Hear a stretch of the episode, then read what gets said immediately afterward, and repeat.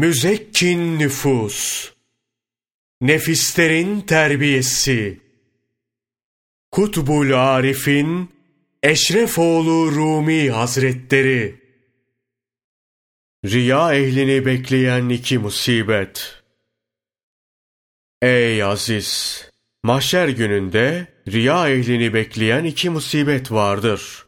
Birincisi, cennetin elinden çıkmış olmasıdır. Amellerini Hakk'ın rızası adına yapsaydı, cennette ebedi sultanlığa nail olacaktı. Riya üzere yaşadığından bu nimetleri kaçırması ne büyük ve korkunç bir musibettir. Ölüm üstüne ölüm.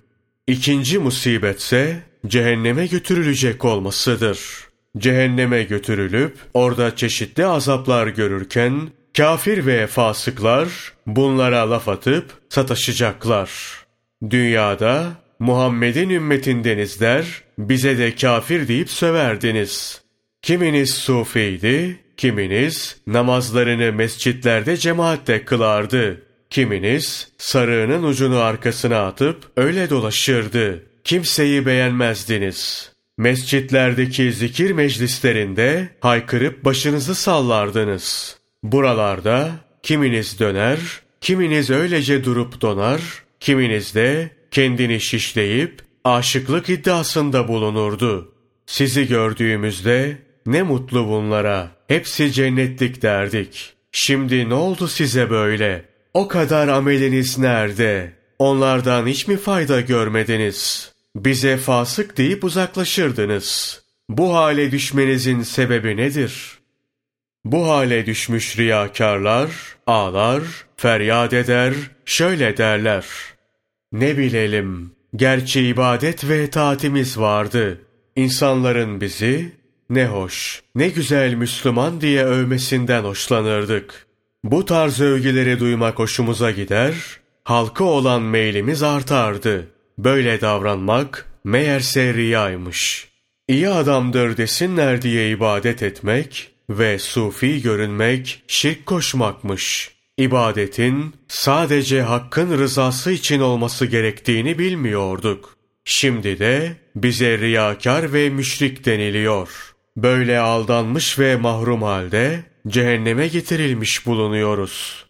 Bizimle birlikte olan kimileri ibadet ve taatlerini ihlasla yaptıkları, halkın iyi veya kötü demelerine bakmadıkları için tevhid zikrini tamamlayıp Allah'ın katında makbul oldular.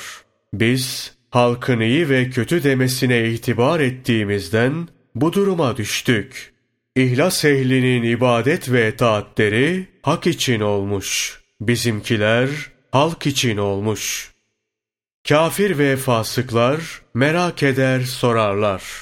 Şeyh, alim ve vaizleriniz riyanın kötülüğünden bahsetmediler mi? İbadetlerinizi ve taatlerinizi hükümsüz bırakacağını söylemediler mi? Halkın övgüsünü almak için yapılan amellerin boşa gideceğinden, riyanın ahirette hüsrana ve pişmanlığa sebep olacağından, dahası riyanın şirkle eşit olduğundan haber vermediler mi? Bu sorulara şöyle cevap verirler. Evet, şeyhlerimiz bu konularda bizleri devamlı ikaz ederdi. İbadetlerinizi hak için yapın, riyadan sakının, halkın övgü ve yergisine aldırış etmeyin. Yoksa amellerinizin hepsi boşa gider derlerdi. Ancak onları dinlemedik. Tavsiye ettikleri şeyler bize çok az ve ince göründü. O kadar ince eleyip sık dokumaya gerek duymadık. Kalbimizi ihlasla parlatmadığımızdan halkın sözleri şeyhlerinkinden daha hoş geldi. Böyle konuşup ağlaşmaya devam ederler. O kadar ağlarlar ki gözlerindeki yaş tükenir. Kan akmaya başlar. Sonra bu da tükenir. Pişmanlıklarını şöyle anlatırlar. Bu ağlamalarımızı dünyada yapabilseydik ne iyi olurdu. Orada kendimizi harap ve helak etseydik. Yine de halkın ne düşünüp söylediğine bakmasaydık. Yücelerin yücesine çıkarsınlar veya aşağıların aşağısına indirsinler, deli veya veli desinler, bu hiç önemli değilmiş. Mühim olan Hak Teâlâ'nın yolunda muhlislerden olmakmış. Mütevazılığı bırakıp dünyanın şöhret ve itibarını tercih ettik. İşte fani dünyanın itibarı yok olup gitti. Ebedi olan ahirette ise mahrum kaldık. Yaşarken daha çok zahir olan tarafımıza dikkat ettik. Batınımızı unuttuk. Maneviyata meylimiz az olduğundan halkın bize olan övgüleri gönlümüzü kararttı. Batınımız ortaya çıktığında içimiz dışımıza çevrildiğinde oranında dışımız kadar simsiyah olduğunu gördük. İşte böyle kahırla ağlayıp pişmanlıklarını ifade ederek kafir ve fasıklara rezil rüsva olurlar. Ey aziz kardeş! Ahiretteki bu zarar ve hüsran büyük bir ceza ve pişmanlıktır. Bu dille tarif edilemez. Ama sen hala bunun kokusunu duymuyorsun. Dünyanın itibarına aldanıp ahiretteki hüsrana razı oluyorsun. Kesretten, kalabalıktan kurtulamadın. Şöhretin peşindesin. Kalabalığın ilgisine sırt dönüp bir türlü hakka dönemedin. İhlaslı bir amelin olmadı. Ahiretin münkiri dinini terk etmiş, amelsiz cahilleri ölçü alıyor, kendine onlara uygun mertebeler seçiyorsun.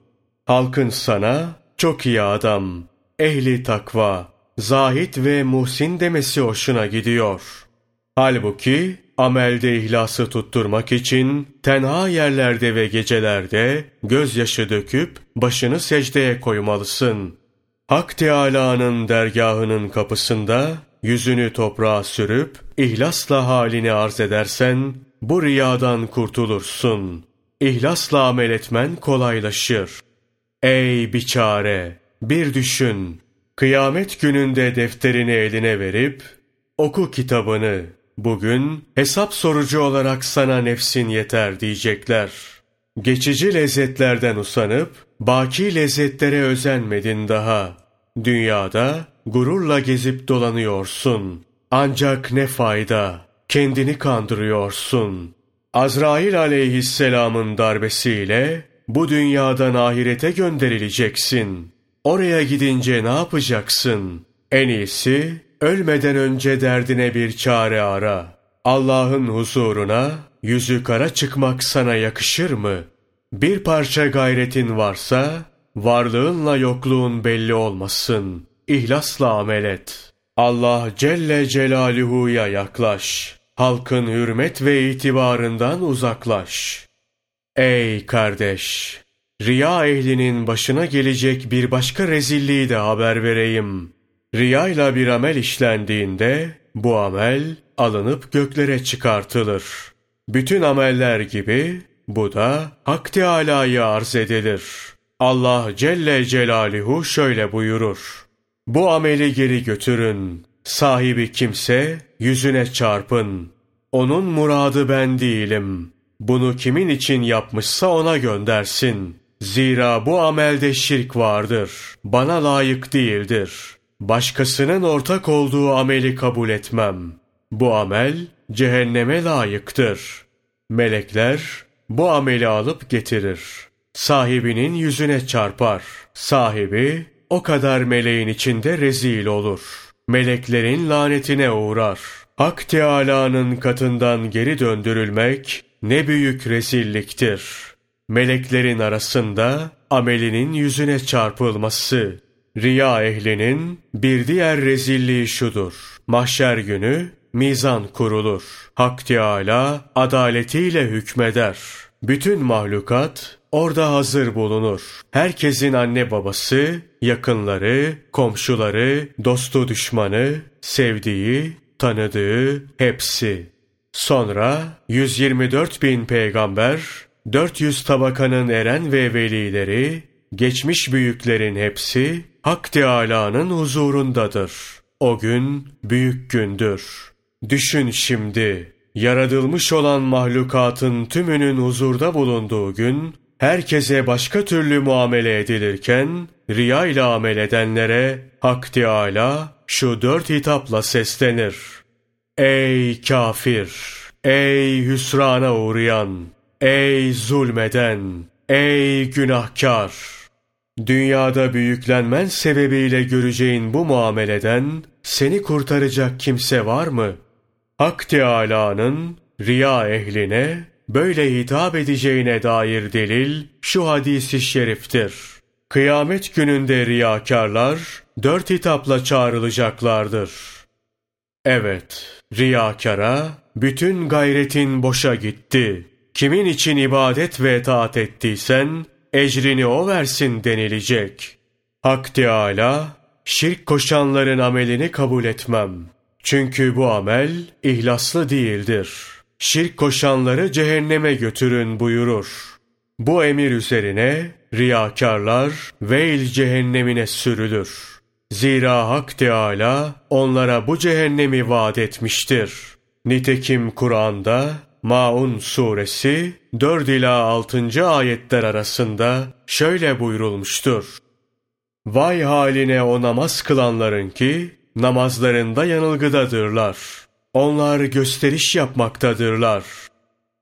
Resulullah sallallahu aleyhi ve sellemin huzuruna biri gelip Ya Resulallah riyadan nasıl kurtulunur diye sorar.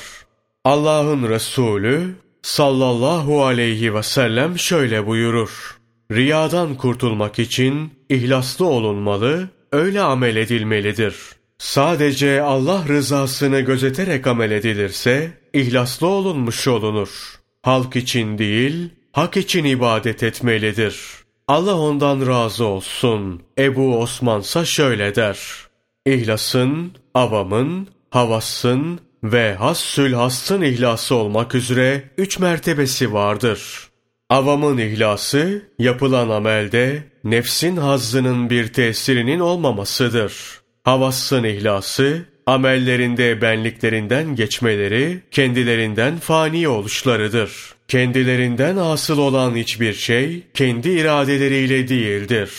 Havas, ibadet ve etaatine dönüp bakmaz. Her şeyde Hak Teâlâ'nın izzet ve cemalini müşahede eder. Hassül hassın ihlasıysa yeri geldiğinde anlatılacak. İnşallah o zaman dikkat kesilirsin.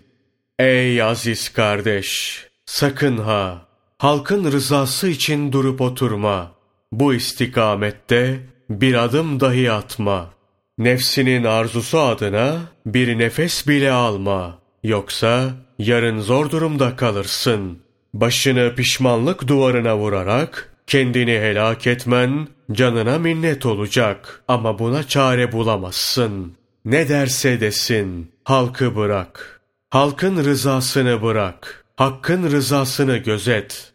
İbadet, taat, virt, tesbih ve zikrini halk içinde başka, çekildiğin tenhada başka türlü yapmaya heves etme.'' Yalnızken nasıl hissediyorsan, halkın içinde de gönlündeki niyet temiz olsun. Amelinden ötürü halktan övgü veya sövgü, izzet veya hürmet beklemek riyakarlıktır. Bu hal cehenneme girip rezil olmaya sebeptir. Ey aziz!